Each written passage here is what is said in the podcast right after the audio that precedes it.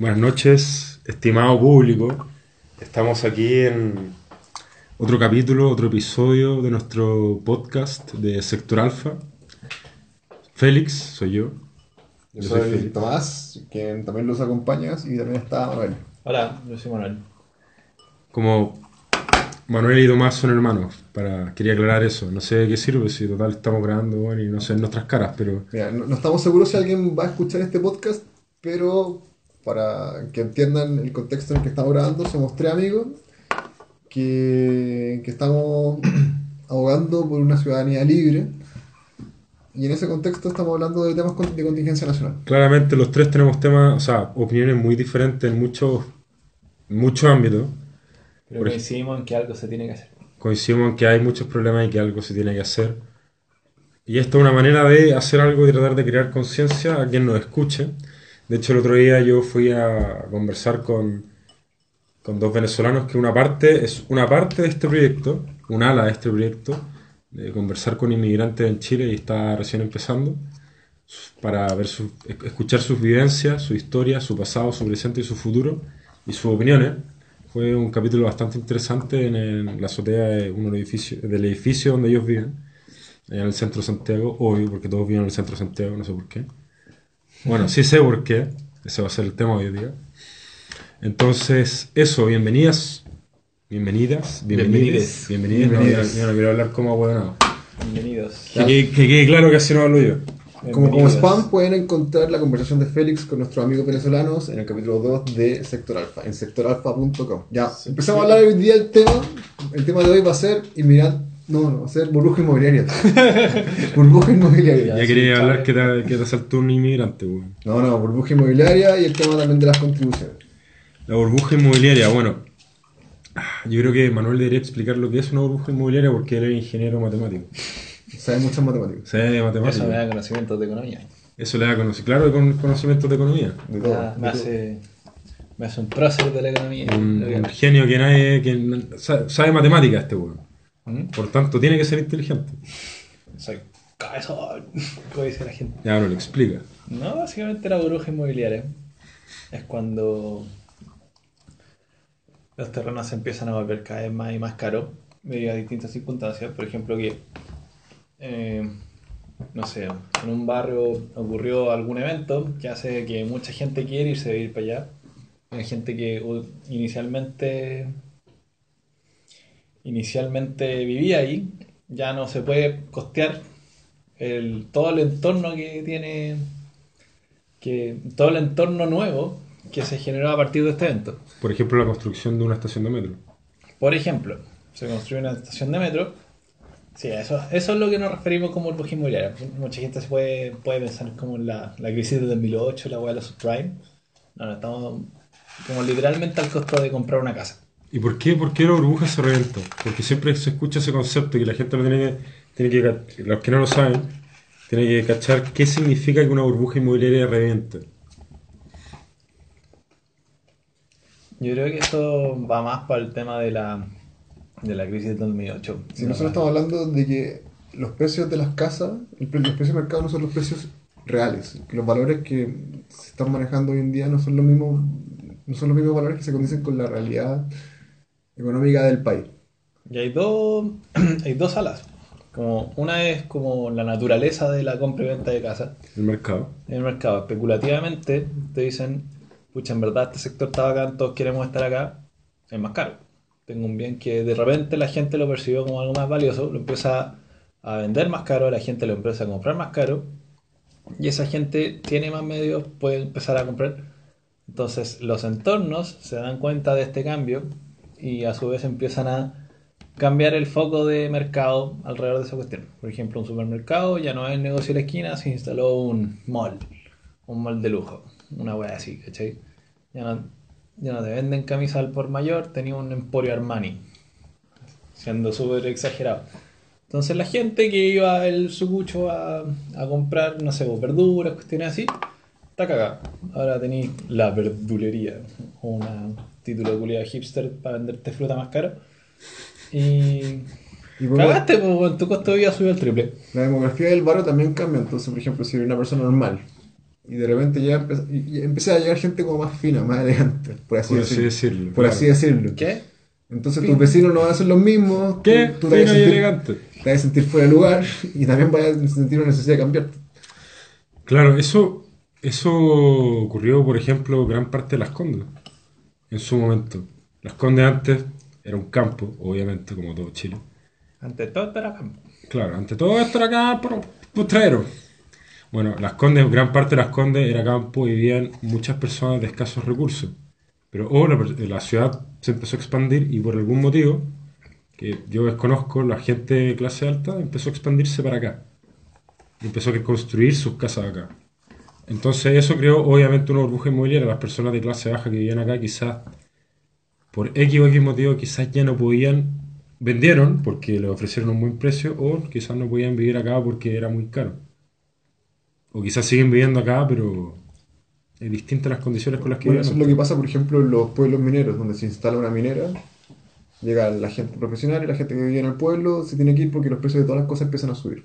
De hecho, se toman medidas. La gente minera no puede intervenir en esos pueblos. No puede llegar a comprar weá al pueblo.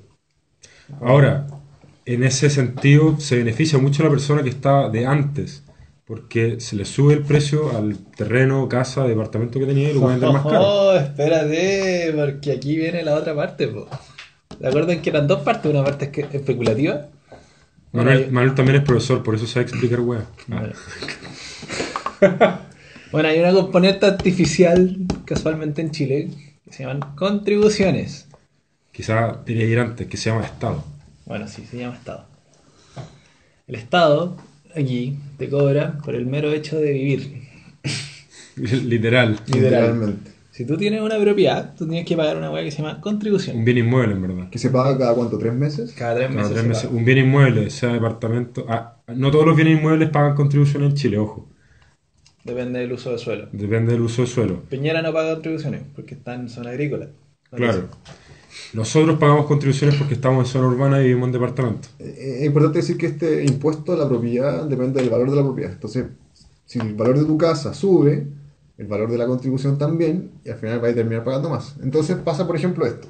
Una persona que vive en un sector toda su vida, tiene su casa, ya la compró, ya la pagó, y de repente, el- por ABC motivo, el valor de su propiedad sube. Y el Estado determina que el valor de su casa sube, entonces te van a subir las contribuciones. Si esa persona no tiene cómo pagar esas contribuciones, puede perder su casa. De hecho, van, van funcionarios del servicio de impuestos interno a tu casa. Sí. Y entran a tu casa. Sí. Con toda autoridad. Sí. Bueno, yo lo recibiría con una escopeta a su hijo de perro. nosotros nos pasó, por ejemplo, que recibimos a un, a un agente de servicio de impuesto interno en nuestra casa y nos subió las contribuciones al doble el año pasado.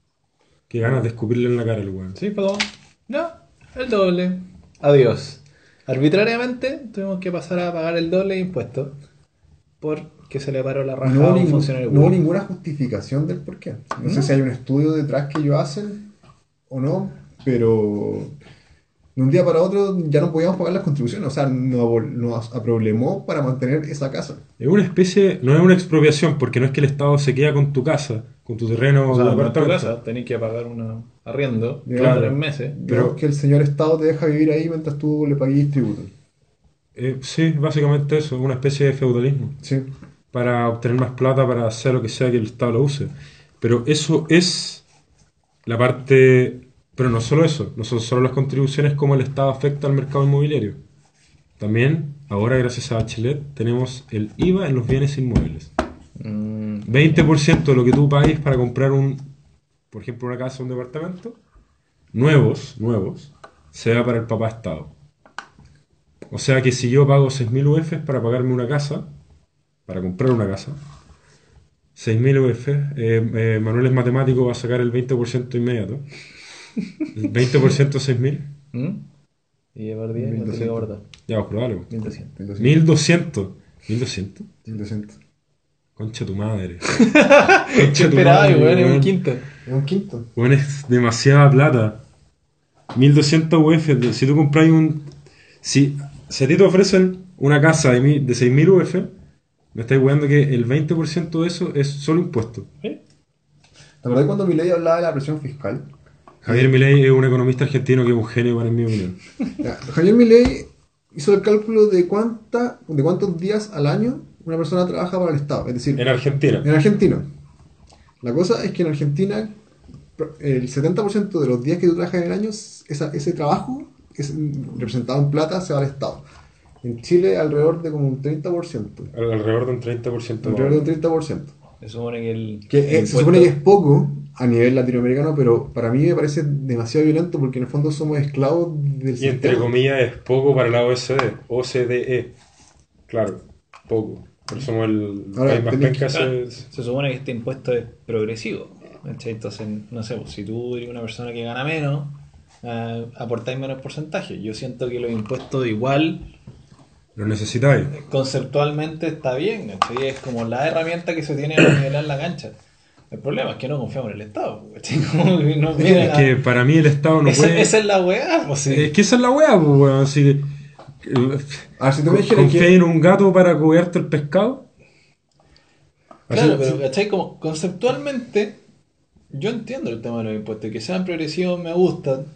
Como si yo gano 100 millones y me cobran 50 de impuestos, Te la compro es perfectamente. distinto a que yo gano 200 lucas y me cobran 100 de impuestos, Te ¿cachai? la compro perfectamente, pero creo que el IVA en los bienes inmuebles es una exageración, weón. Es que porque- ahí va el tema de que el comprar no discrimina de tu, tu ingreso. No, no lo discrimina. ¿cachai? Entonces, el IVA no inmueble, Es que las con- contribuciones. Eso va esa contra el, afecta, el- el- afecta igualmente a todos. Y ahí Sí. es donde ese impuesto se vuelve regresivo. va contra los ideales del Estado. Se supone que el Estado existe para mejorar la calidad de vida de la gente y con estos impuestos está haciendo exactamente lo contrario. Está disminuyendo la capacidad de la gente para comprar una casa que le provea una mejor calidad de vida. Afecta especialmente a las personas de clase media. Sí. O sea, imagínate comprarte una casa, puta, no sé, en Concepción, 6.000 UF. 1.200 se tienen que ir al Estado. Tú te pudiste haber ahorrado 1.200 UFs y haberlas invertido en otra cosa. Haberte comprado un auto o haberle pagado un año, no sé cuántos meses del colegio tu hija o tu hijo. ¿Cuántos son 1.200 UF? Bueno, no? alcancé a pagar la, la carrera completa, yo creo. 1.200 ¿A cuánto está el OF? 1.200 por 28. 26.000. Estaba 30 Vein- lucas. No, 26.662. Ya, ponle 27. 27, ya ponle 27 mil pesos. Ya, 27. 100 UF. Manuel es matemático. 100, 100 UF son Basta. 2 millones, y- 2 millones 700 mil pesos. Sí. 1000 UF son Son como 20, 38 millones. 38 millones. Conche tu madre, qué olor, qué olor, weón. Qué olor anal. Me duele el ano escuchar eso. Rotura anal. Rotura anal, no, o sea, tre- 33 millones. 33 millones de pesos se van al Estado cuando tú te compras una casa de 6.000 UF. Que una casa de 6.000 UF en Santiago no es nada, weón. A ver, voy a, voy a hacer el cálculo rápido mientras, tú- mientras ustedes siguen. Bueno, ese es el tema. Esos son los dos factores que influyen en el valor de un bien inmueble, al igual que en el valor de cualquier bien que uno se quiera comprar, el, tanto el Estado como el mercado.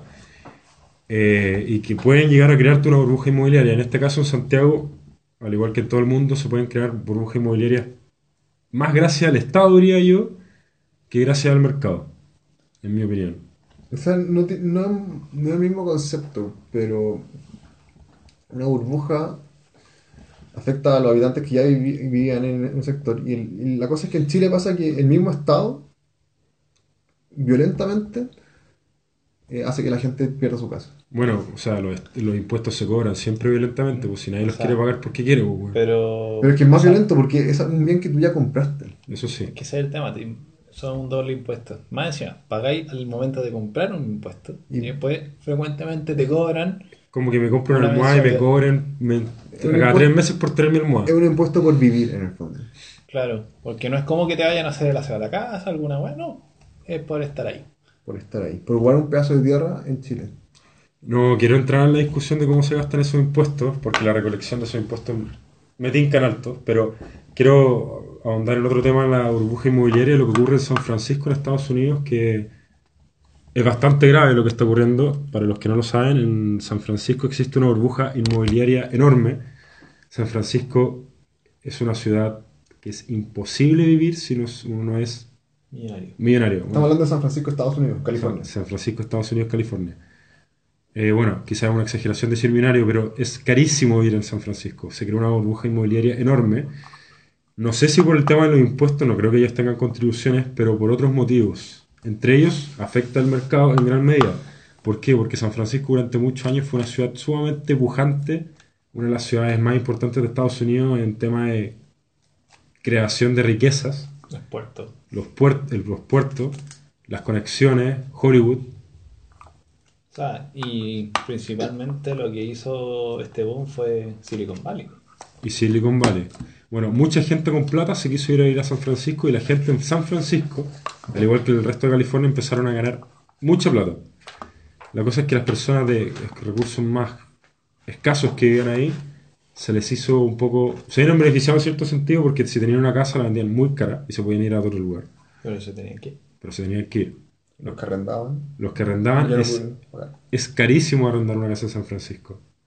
Y creo que va por otro lado el, el problema de la, de la El tema es que llega mucha gente nueva a San Francisco, entonces la ciudad también cambió en términos de gente. Es una ciudad, sí, es una ciudad con- Ahí entra el fenómeno de la gentrificación.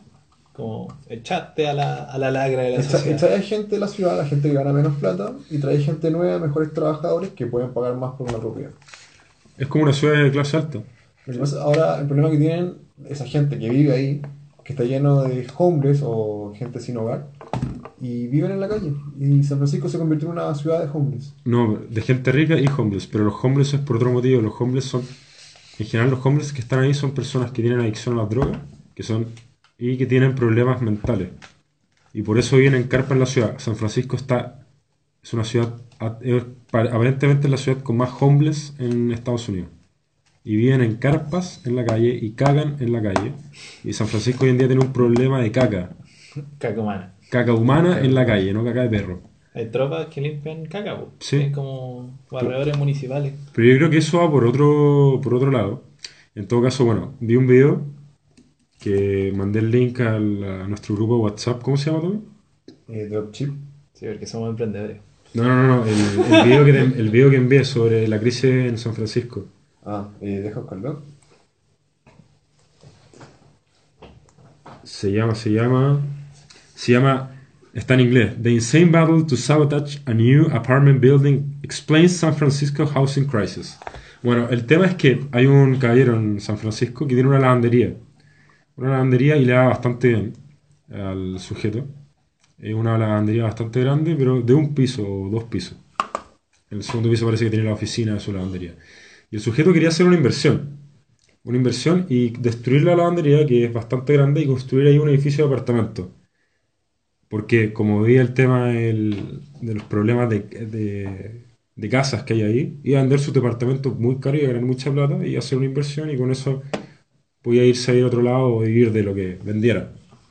El tema es que quizás no le cobraban tantos impuestos por construir el edificio y vender los departamentos, pero había un tema regulatorio entre medio que le imposibilitaba a él construir el edificio. Él pasaron cuatro años hasta que le denegaron el permiso para construir y en esos cuatro años, en todo el proceso que él tuvo que pasar, él de su bolsillo tuvo que gastar 2 millones de dólares en estudios, en audiencias, porque ya el tema que tienen es que si una persona quiere construir un edificio o construir algo que cambie el, cambie de alguna manera el sector urbano, construir un edificio que cambie el sector urbano, las comunidades locales se pueden oponer y pueden dar sus argumentos y si son válidos te lo pueden rechazar el proyecto.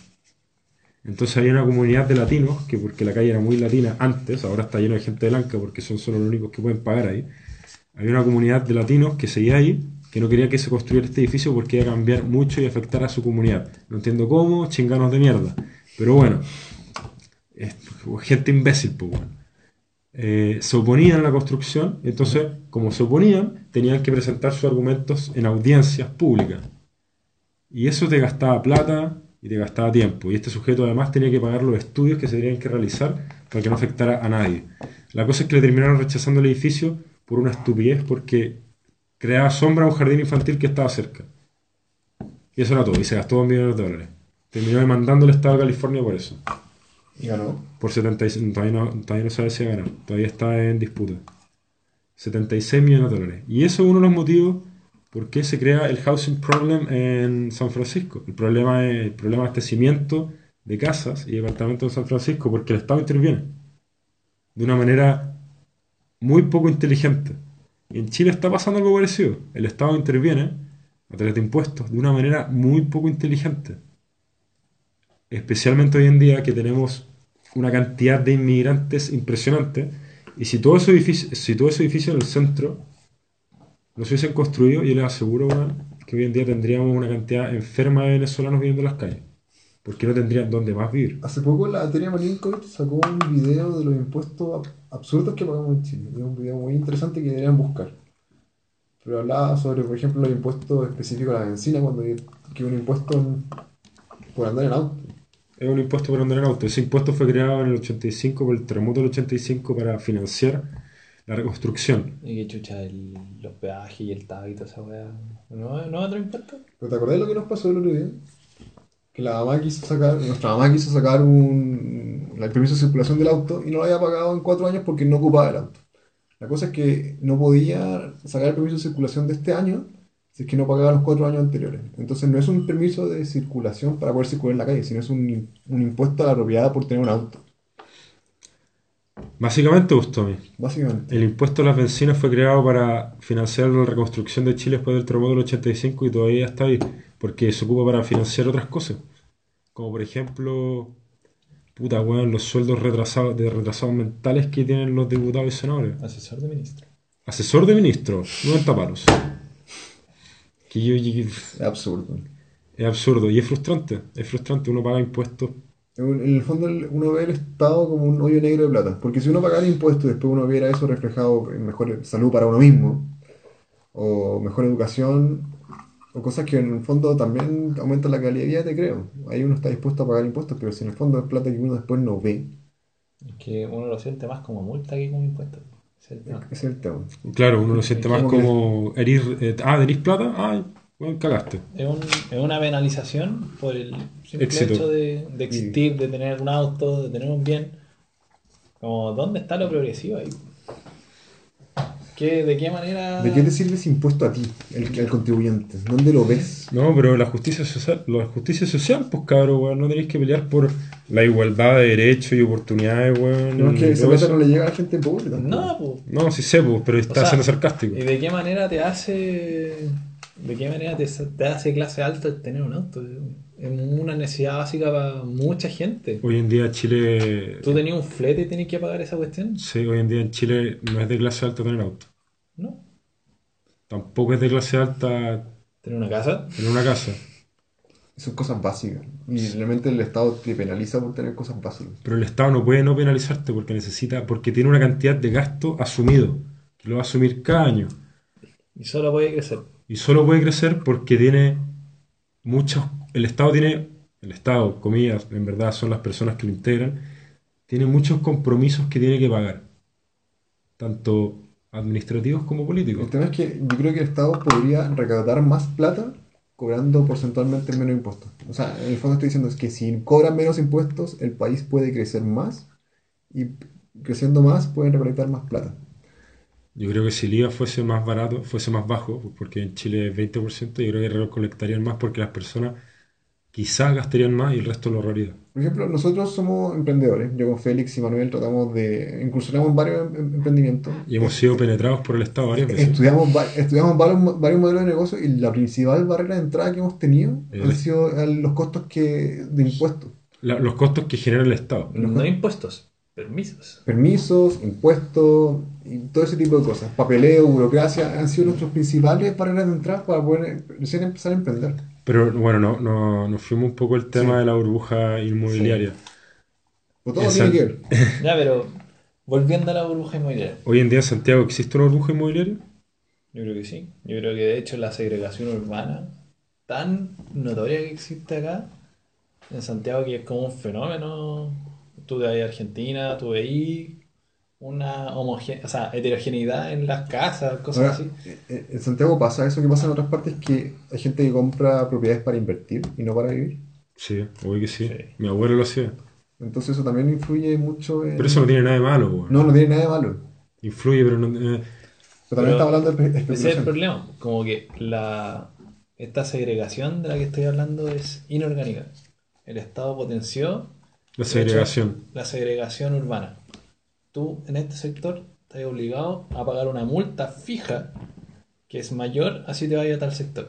Claro, mira, Incitando a la gente que no puede pagar esa multa. a no vivir en los sectores altos. No, Estamos hablando que son, no son multas chicas, son multas gigantes desproporcionadas. Es que realmente afectan a la persona que. Multa nos referimos a impuestos, pero por Sí. ejemplo, Vitacura. Vitacura es un sector caro para vivir en Chile, en Santiago particularmente. Es súper caro, es súper buen sector para vivir.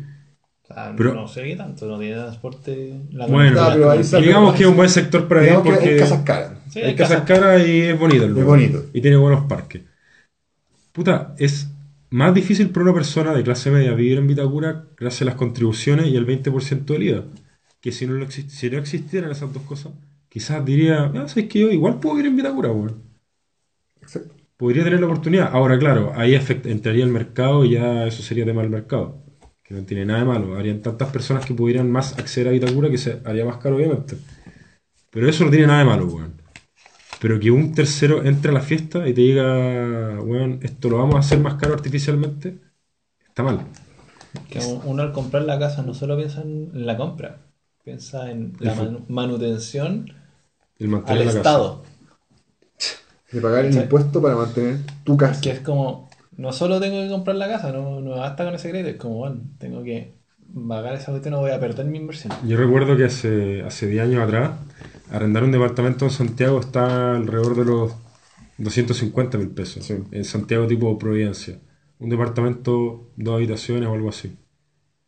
Hoy en día los arriendos, por ejemplo en Ñuñoa, un arriendo de un buen departamento te sale 500 mil pesos mensuales, weón. 500 mil pesos mensuales, weón. Yo conozco muchos cabros que son de. que son jóvenes como nosotros. 20, tipo 27 que están trabajando ya. Y que son de regiones. Que viven en Santiago porque hay más pega en Santiago. Y siendo regiones, obviamente no tienen a la familia acá, que tienen que arrendar. No arriendan departamentos con amigos en general, arriendan habitaciones. Arriendan piezas en Las Condes, Providencia, son lo que he conocido. 250 mil pesos por arrendar una pieza. Tienen derecho a usar la cocina, el baño, todos los sectores, que no sean otras piezas. Pero igual, 250 mil pesos por arrendar una pieza, más sectores comunes. Y no tienen derecho a estacionamiento. 250 mil y es bajo, weón. Es bajo, o sea, y ellos ganan, entran y ganan un palo. O sea que nosotros, weón, que somos de Santiago y vivimos acá y nuestras familias viven acá, partimos con ventaja. No tenemos ese gasto. No. Pero es caro. Es sumamente caro para una persona de regiones que viene a vivir a Santiago y vivir en Santiago porque tiene que empezar a aprender. Particularmente si eres joven y ganáis el palo. Mm. No quiero pensar, weón, en los venezolanos que llegan de afuera. O los otros profesionales que ganan menos de un palo. O sea, hay unos que estudian carreras que no pagan tanto. Claro, también. ¿eh? Un profesor, O sea, un biólogo. un Te biólogo. pagan como asistente de investigación 600 lucas y eso es bueno. Si te estáis partiendo y la web inestable, todo lo que queráis. Imagínate pagar un arriendo, te comprometí. Estáis pagando un tercio de tu sueldo por una, No estamos hablando Un de arriendo. Estamos hablando de gente con estudio universitario. por una pieza. Por una pieza. Gente igual. que terminó su carrera, está ganando, está pagando un tercio de su sueldo, 250 lucas en una pieza. ¿Y cuándo te vas a ir de esa pieza? ¿Cuándo vas a ganar más plata para irte de esa pieza? Esa es la weá. ¿Nunca? O sea, ¿cómo podía ahorrar con esa wea? No podéis, pues, weón. Ah, es, una, es una incertidumbre enorme. O sea, tenéis que irte a una región a hacer otra weá. ¿Sí? O sea, ojalá, ojalá que las regiones se poblaran más, weón, pero es que es tan caro vivir en Santiago, weón, y el Estado no ayuda, No, pues, al final. te empeora. Y si cometiste el error de irte a un barrio demasiado bueno, te pueden subir el arriendo y ¿Y artificialmente cagaste. Y sabéis que acá, acá me quiero ir a un tema un poco más polémico. Puta, ¿sabéis que me, me enchucha la gente? Me enchucha la gente, weón, que se queja de, de las construcciones de los edificios estúpidamente feos y monumentales que se están construyendo en el centro de Santiago y en otras comunas, como la estación central. Hubo una polémica hace un tiempo, ¿se acuerdan? El, ¿Cómo se llaman estos, cómo le dicen a estos edificios? Los guetos verticales. Los guetos verticales. A mí me molesta la gente que se queja de los guetos, de los guetos verticales, porque si no fuese por los guetos verticales, las personas simplemente, por el estado en que se encuentra Santiago, y por todas las imposiciones que hay, las personas simplemente no tendrían acceso a vivir en Santiago. No existiría. No podrían. Porque no hay otros lugares para construir. Porque las personas quizás no te venden sus casas para construir otro edificio. Entonces, hay mucha gente en Santiago, más la inmigración, los 250.000 venezolanos que hay, están casi todos en Santiago. eh, sin esos guetos verticales que son feos, son asquerosos y no son, no son estéticos, no, no- no aportan en nada a la arquitectura, pero son necesarios, weón. Por lástima. Por lástima son necesarios. Porque si no, no tendrías dónde alojar a tantas personas en Santiago. O sea, el tema con los guetos, los guetos verticales es que se tienen que ver como un parche. Es un parche, sí, no de todas formas. ver como algo definitivo y ese edificio tiene que, que irse eventualmente. po. Ojalá. Ojalá. Pero el tema es que en el estado en que se encuentra Santiago hoy, puta, parece que ese parche se va a quedar bastante tiempo, weón. Ese es el problema. Cambiamos la media agua por esa weá. Eso es lo que enoja a la gente. No es que le enoje que el edificio culiado sea feo. Es como, weón, nos estamos dando que estamos progresando, pero cambiamos la media agua por el gueto vertical. Ahora, he entrado a guetos verticales y tampoco es, weón, no, no es como que vives en una mierda. No vives en la caca, weón. No vives- es mejor que una media agua. Nosotros hemos visto media agua. Es mejor que una media agua. Pero sigue siendo feo y sigue siendo, puta, no es, no es lo óptimo. Definitivamente no es lo óptimo. Pero Santiago se está acabando el espacio y se está haciendo más caro, no solo por el mercado. Eh, es un tema difícil y va a ser cada día más difícil cada- porque los venezolanos parece que, siendo el Día del Trabajador, 31 de mayo 2019, creo que cada día van a llegar más Mm, por el estado que se encuentran las cosas allá.